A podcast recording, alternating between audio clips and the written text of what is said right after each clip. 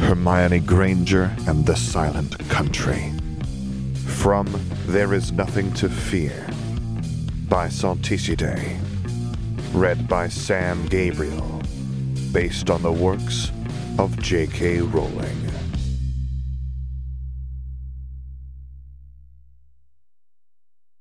Chapter 26 Neck Deep in Fear. When Hermione woke the next morning, her bones ached. The tokens had failed to grow as she expected, and the pot of sap was disappointingly small. Further miseries mounted as their meager collection of sap dwindled further through the boiling process. When Hermione decided that enough was enough and tried what little was left, it was acidic and bitter, with only a hint of sweetness. What did I do wrong? I wasn't supposed to boil it down to a single drop, was I? Dmitri did not speak immediately. I do not know, he said after a few moments. It was the first time he had spoken that whole morning, after instructing Hermione on syrup making the night before, and at his words she felt a stab of fear through her gut.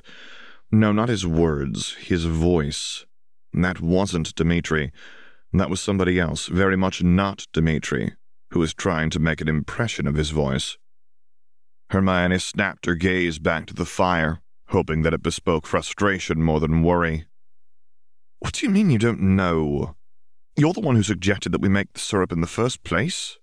She had to keep up the conversation, pretend that she didn't know anything. If this this false Dmitri was trying to impersonate the real one, then he must have thought it possible to fool her.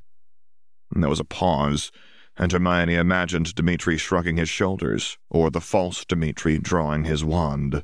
I have just heard of these things. I have not done them, he said. And Hermione tried not to sigh with relief. Perhaps forgot a step, or maybe tree just has a bad syrup. That tree in particular, or birches in general? I do not know.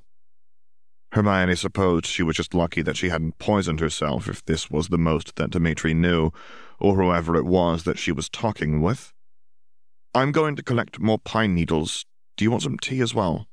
Much so, please.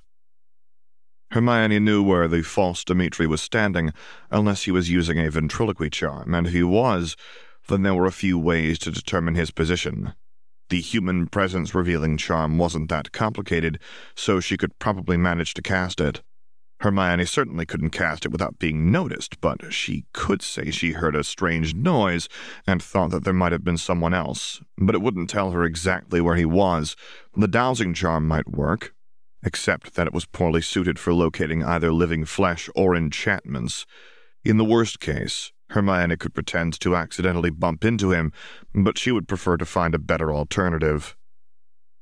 By the time that Hermione returned and began to brew their tea, the makings of a decent plan began to mull in her brain.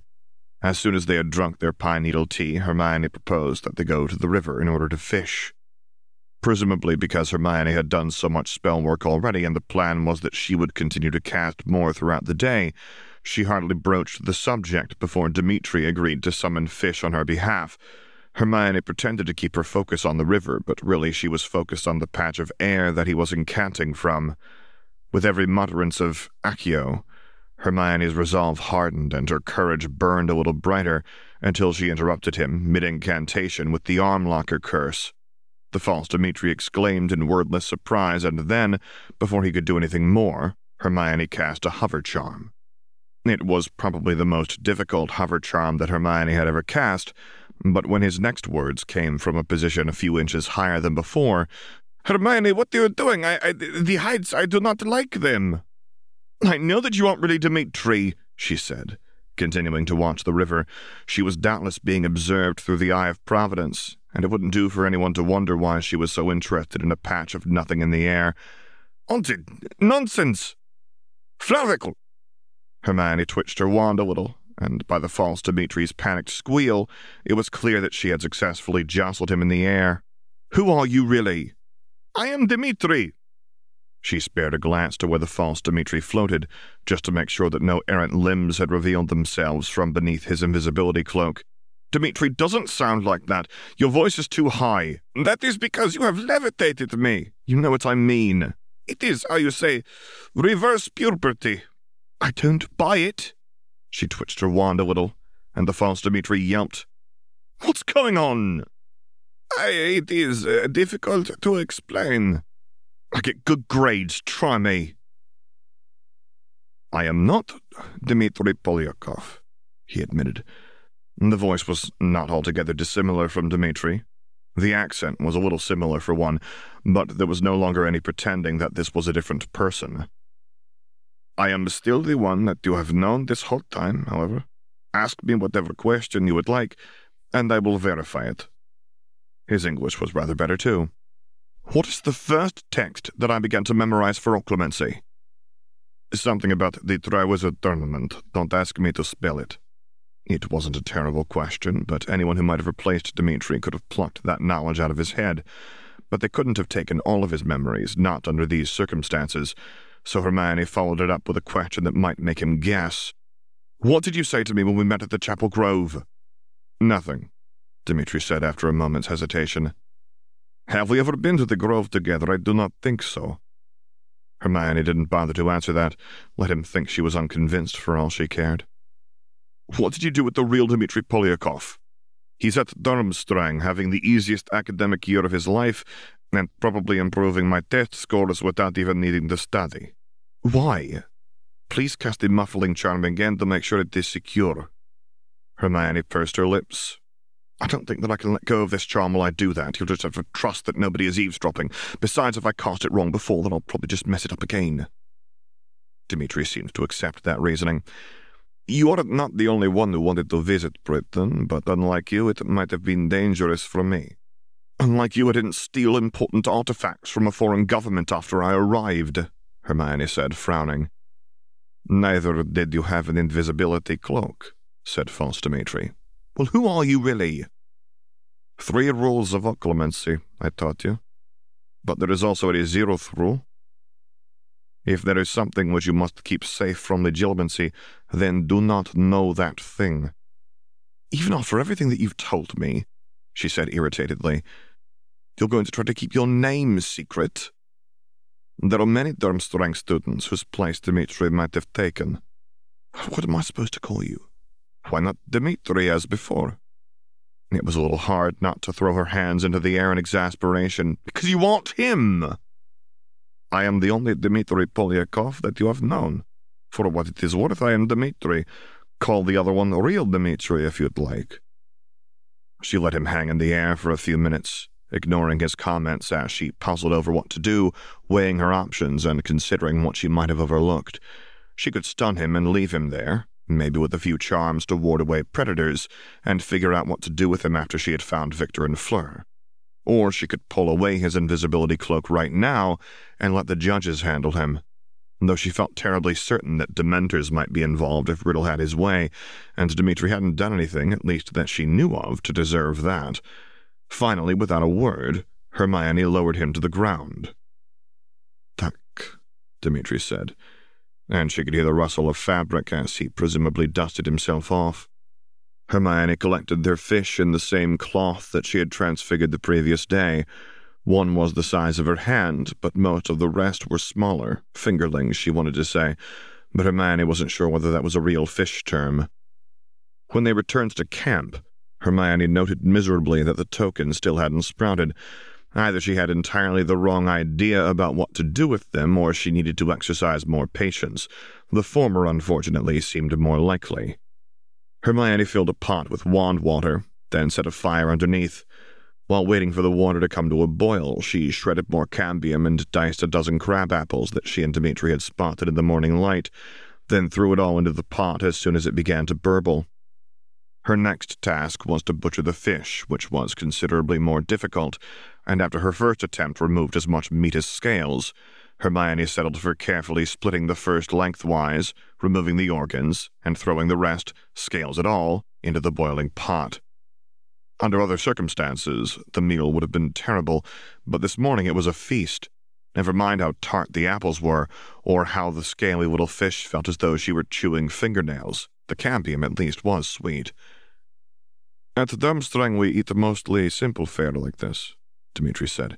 His accent even now sounded Scandinavian. Maybe he was telling the truth about being a Durmstrang student. Breakfast is usually a porridge, some rye toast, and salted butter. On holidays, we get cinnamon or vanilla. Not long after finishing breakfast, they came across hoofed tracks in the earth, thestral tracks, perhaps, or unicorns, maybe bona fide horses for all she knew. But there was one thing they couldn't be. They used to be centaurs here. Did you know that? Hermione said. Fleur had mentioned it a few months earlier. It was the Forbidden Forest because they forbade it once upon a time. When Hogwarts was established, that custom was respected and entreated but even as the relationship between Hogwarts and the Centaurs shifted, the forest remained forbidden. It had become a refuge for things which the Centaurs had protected, or at least tolerated. What happened to them? Riddle happened. Centaurs and merfolk have very strong opinions about dark creatures. They've always rejected classification as beings on the grounds that they didn't want to share a category with the likes of hags and vampires. Once upon a time, Hermione could have sympathized very strongly with that position, but she felt less sure now. Riddle was hardly going to let them cause trouble at Hogwarts, so at the first sign of discontent, he deported them to the Cairngorms. The ministry makes it out to be this big, magnanimous gesture, pushing a land appropriation bill through Parliament to give the Centaurs a hundred times as much space as they had here. But a thousand square miles of hills and moorland is hardly worth one inch of the Forbidden Forest, the way the Centaurs feel about it. According to what Hermione had read in Lambs and Lions, Britain in the New Era, the Cairngorms project had been an accomplishment in every way. No public roads went through the Cairngorms, and if there were deaths and disappearances, that only made sense. People had died there even before the British government embarked on its rewilding initiative. Five Muggle children and an adult had died in 1971, and that was before bears and wolves and bison had been introduced. The mist was just as thick as it had been the day before, but their trail of white stones and Hermione's slate map kept them from getting lost, and they proceeded at a decent pace. It wasn't long before Hermione and Dimitri found that their worries from the day before had been warranted. There it was, the goddamned basilisk itself, great and green, baleful and blindfolded, wrapped around an ancient oak tree like the serpent of the Argonauts, and from one branch, like a golden fleece, there hung a golden key. The important thing was that the key and the basilisk were not entwined. Perhaps they could lure it away or put it to sleep, or. No, Hermione said, as much to herself as to Dmitri, and she walked away. Goddamned basilisk. Even with the blindfold wrapped around its face, Hermione had no interest in taking another step closer. She was going to get another key, but not that way. Forget about Fleur disemboweling Dimitri. Fleur might disembowel Hermione if she found out that they had done something as foolish as challenge a basilisk. They broke for lunch about half an hour later. Dimitri caught more fish after he confirmed that there would be no further levitated interrogations, and Hermione boiled them up in a pot along with more cambium, some ugly looking pitted mushrooms that Dimitri was more than just beautiful sure were safe, and good King Henry. It was weird and crunchy, and a tiny fish bone got stuck in her teeth. But even so, the stew was remarkably good, if for no other reason than that it was all she had. The only real problem was that there wasn't as much of it as she'd like, and Hermione thought back with longing to the pie that the Octopodes had stolen, and which they had better damn well enjoyed. The Eye of Providence winked out of sight as it passed behind a tree, and Hermione wondered again how her activities looked to whoever was watching at this point. Was Griffiths announcing from sunrise to sunset? What if Hermione or one of the others did something interesting at night? Did Griffiths ever get to go to sleep, or was she alternating shifts with someone else? Riddle, or somebody dressed like Riddle, was probably there all day and all night, but Madame Maxime and the other judges presumably had better things to do, much better things, considering that two of them worked for their respective governments. Victor told me a little about one of the new judges, Hermione said as she picked at her fish bones. Kaloyan something. Kaloyan Slanina, said Dmitri. He administrates one of the Bulgarian provinces, I think. Victor hates him, but I'm sure you'll know that already if he said anything at all. He did, Hermione agreed. It's just that I was wondering why Karkaroff selected him. It almost seems like everything was about Russia, choosing Mutvargo of all people to come here, and then each of his judges. Riddle selected judges from as far away as China and the New World. And Madame Maxime, too, but I can't help but notice that each of Karkaroff's judges is from a country that is very close to Russia. It is not just that either. The judges that he picked all have certain opinions about muggles or non-humans or yeah, Grindelwald as well, Dmitri said. Grindelwald? What does he have to do about it?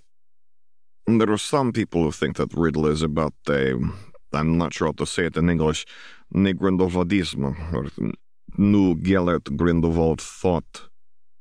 Neo-Grindelwaldism, Hermione said, but Riddle doesn't want to break the statute of secrecy. And yet Riddle deals too much with muggles. What you telling me earlier about, I don't remember, the impalement or something? Parliament. Right. Muggle business. Maybe one or two things like that every now and then is a necessary evil, but I mean, Riddle might as well be in the Parliament himself. And for some people, that's a good thing, Dmitri added. They say that it's for the greater good, that maybe it's bad to break the statute like Grindelwald wanted to do, but Riddle is showing the world a different way to protect the muggles. Hermione frowned. She remembered reading some of that talk coming from the Wizarding Roman Republic, come to think of it. What do you think about it? I don't really know, Dmitri admitted. We don't talk much about Le Grindelwaldism at Durmstrang, not in an important way. Rector Karkaroff, he punishes he punished us with horrible things. Night detention without a wand, and, tja, I don't want to think about it. Dmitri sighed. But Grindelwald is Durmstrang's greatest shame and greatest fear. Karkaroff may hate Russia, but I'm sure he worried about Britain just as much. Karkaroff is not the only one that is making political choices either. Leichenberg writes textbooks, but my father says that he has influence in the government as well. I don't know anything about Xiafang or Rappaport, but I'm sure that Riddle had his reasons for them. I don't know about the Far Garden either, but Rappaport is very important in her government. The Atlanticans have two consuls in their government, each with full veto power over anything that the Senate puts out, and a lot of other privileges as well. It doesn't make any sense, really. Blogana and Slanina are just somewhere in the middle of their governments, aren't they? But Rappaport's importance is miles ahead of theirs. Why did she take days out of her schedule to watch a European tournament? She is very interested in the riddle in Britain. Hermione swallowed. Right, I don't like it. This is what it had always been about, wasn't it? Hermione's part in the tournament and her very existence in Britain had been a coup, so to speak, but all of that seemed to be a play for the masses at home. Hermione doubted that the whole tournament was staged just on the off chance that she'd take the bait and head home, head to Britain anyway. It was about entering the world stage and making friends. Germany, China, and now the Atlantic Commonwealth. But not just them either. She'd seen Riddle playing nice with the Russians after Murtvago's funeral. Politics again, she was sure of it. He had built a coalition in Britain once, he was doing it again. There was a little to clean up after their meal, and then Hermione and Dmitri resumed their walk along the riverside, and the same pattern of action that they had carried out this far. Every few minutes they stopped, so Hermione could update her map, and she or Dmitri could deposit another white stone to keep them from retracing their steps without knowing it, and off they went again. Maybe an hour later, a rough, metallic sound drew Hermione's attention across the river, deep into the mist, yet somehow clearly visible for all that it should have been obscured from her sight, stood a knight in black plate armor, surrounded on all sides by tall trees. Metal wings stretched from either side of the helmet like feathered ears, and the knight held a weapon in either hand, a star-headed cudgel in one, a broad hatchet in the other. His stance seemed to stiffen as she watched him, and the slit of his helmet focused on her.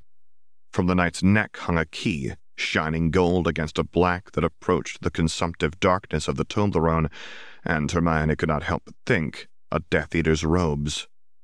No. Hermione? Dmitri whispered, though the knight stood well on the other side of the river.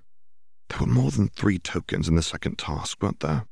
So there have to be more than three keys, too, Hermione reasoned, I liked the octopodes, I really liked them. That is not how I remember it. That's fair, Hermione allowed, but I like them more now that I've seen some of the alternatives. I'd take octopodes all day rather than what we've seen since then. They were probably Madame Maxime's contribution. Let's find another challenge that came from Madame Maxime. I would even take a challenge from Karkaroff, but this one has Riddle's signature all over it, and I'm not interested. Discretion, Hermione believed quite strongly in this moment, was the better part of valor. What do you think Rappaport wants from Britain? Dmitri asked a while later, as they charted a tributary of the river they'd been following. Hermione looked up from his slate, then back down, as there was no one to look at. Excuse me? I understand the judges that Karkaroff chose, and I know a little about Leichenberg, but politics isn't my area of expertise. I know that there is a school called Silvermone or something over there, but that's about it. I don't know much about that either, Hermione admitted. Caroline Rappaport is. I think she's a member of something called the Unitarian Populist Party. But it might be the Popular Unitarian Party, actually. One spawned off the other. Don't ask me which. There had been a lot of Rappaports in consulships, according to what she'd read, but not always in the same party.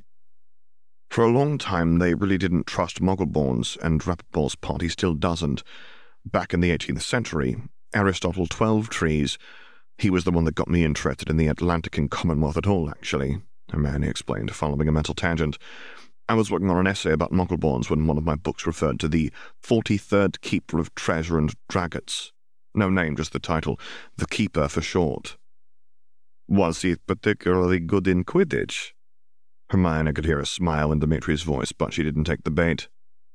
His family violated the statute of secrecy in a particularly egregious way, so that the ICW nearly intervened, and for generations afterward it was illegal even to be friends with a muggle.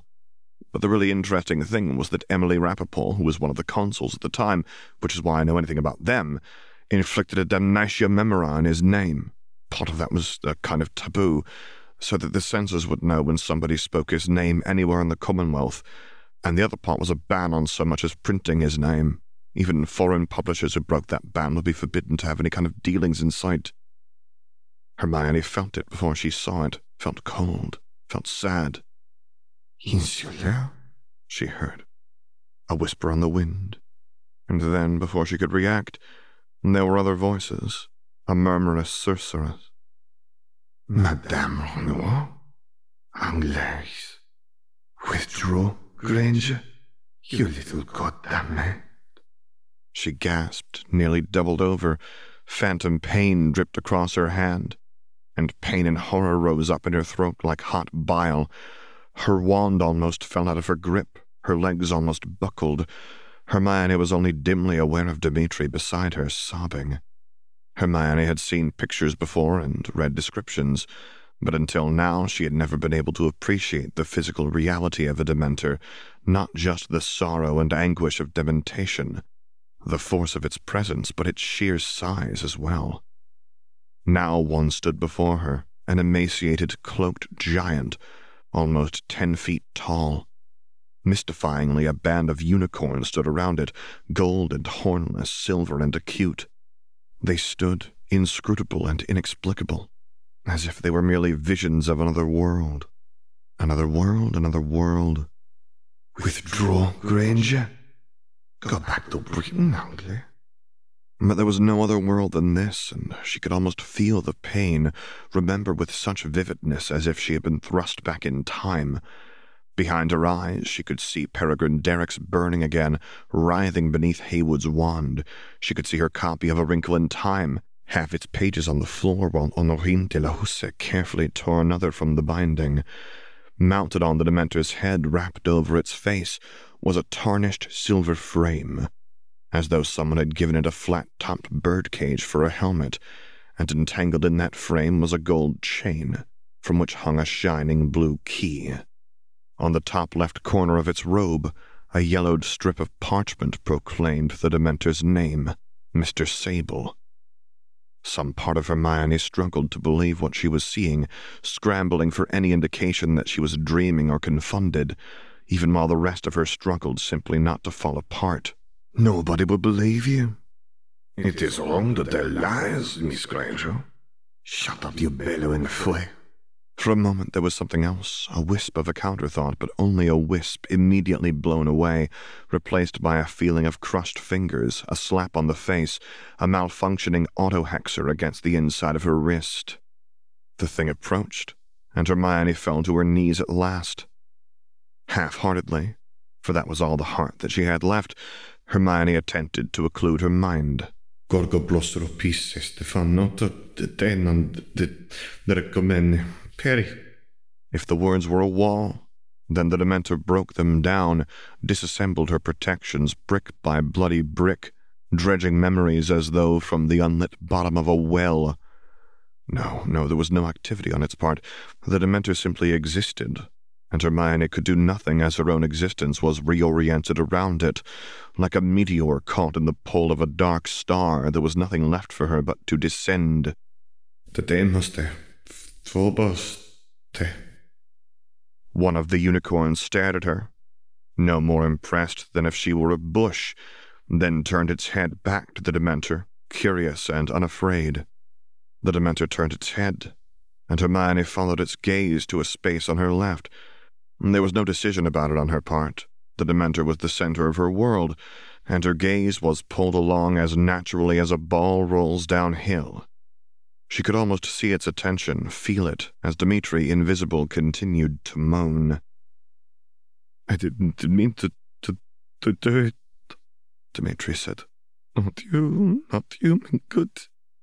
You get killed."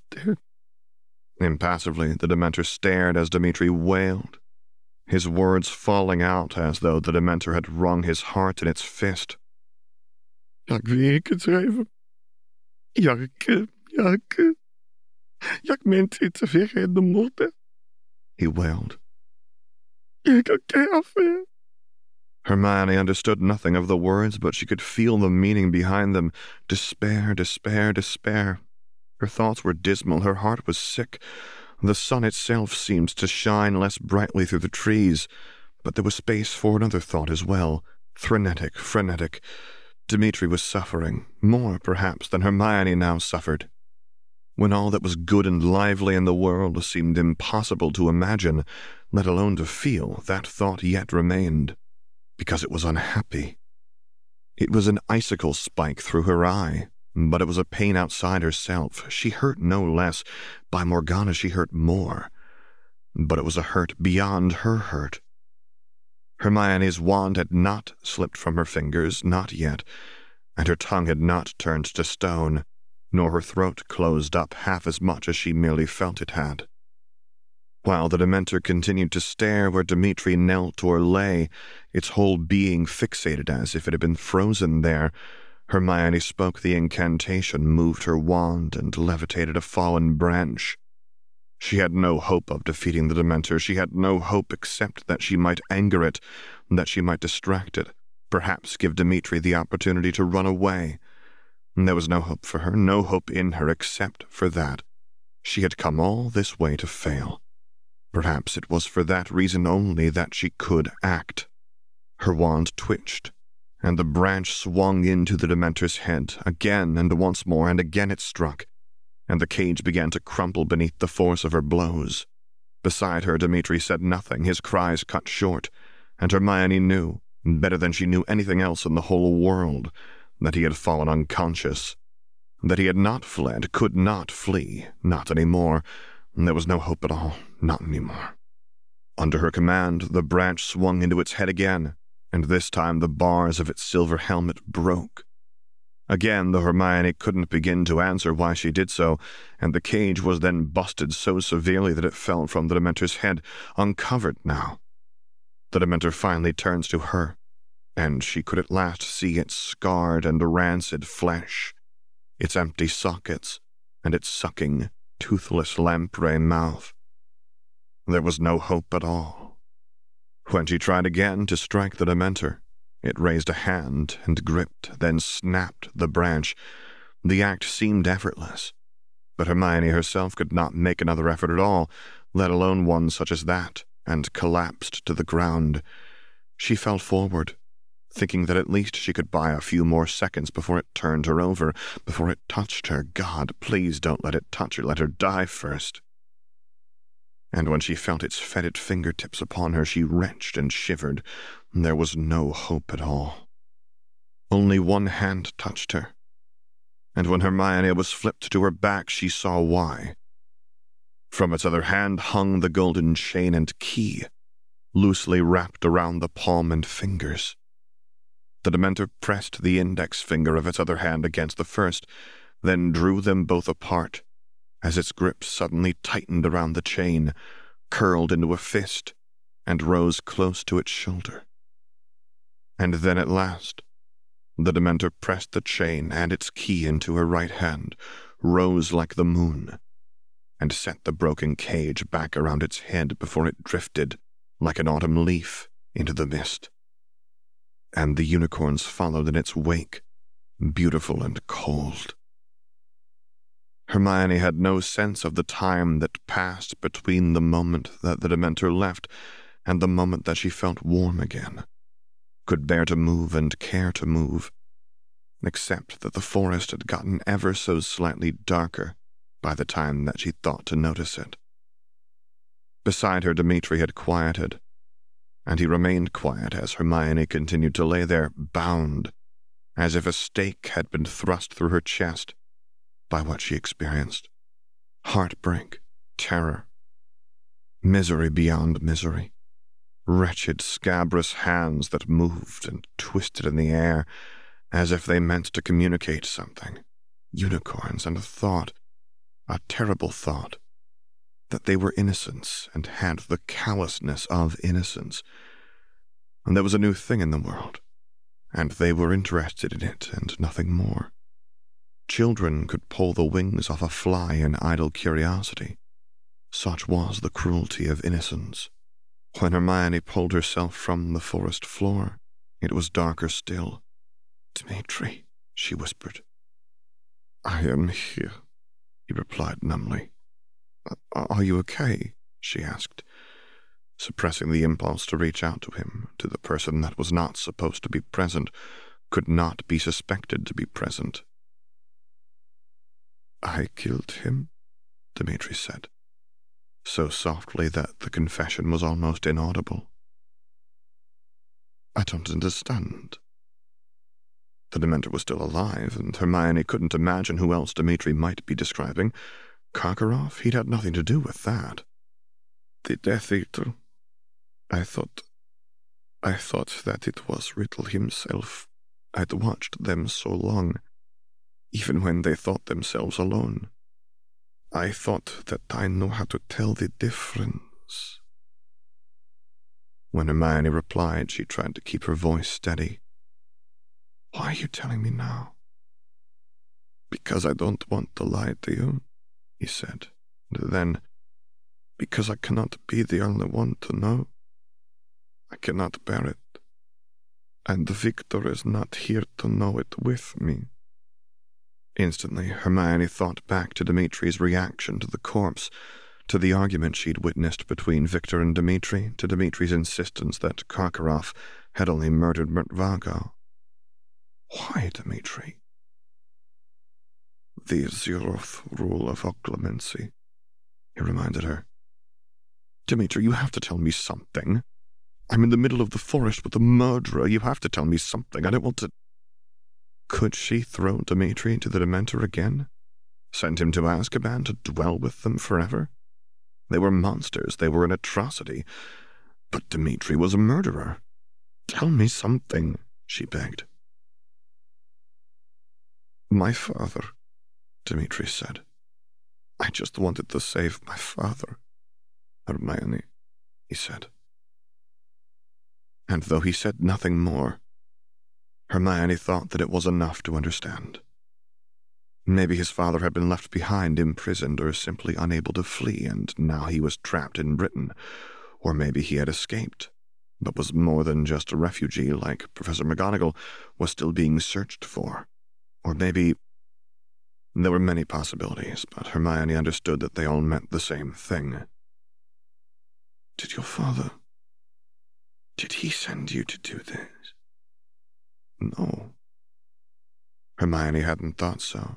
She knew intellectually that there were fathers that could turn their sons into weapons, but if she had known only one Dmitri this whole time, if that Dmitri were this one, then she knew him somewhat, and she did not think that such a father could create such a son.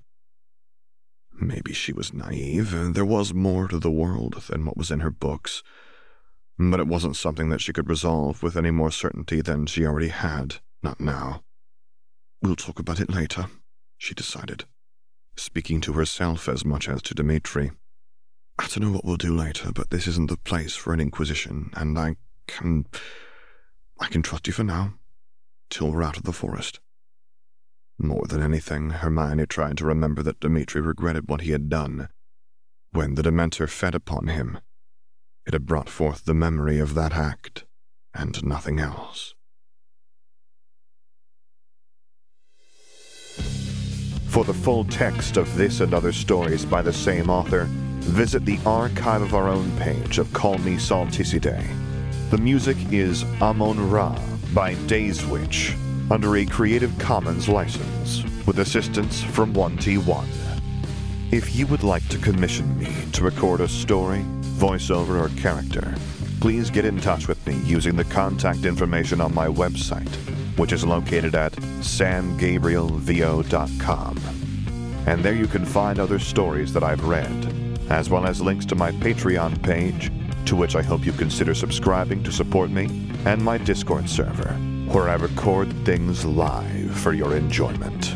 And finally, as always, thank you for listening.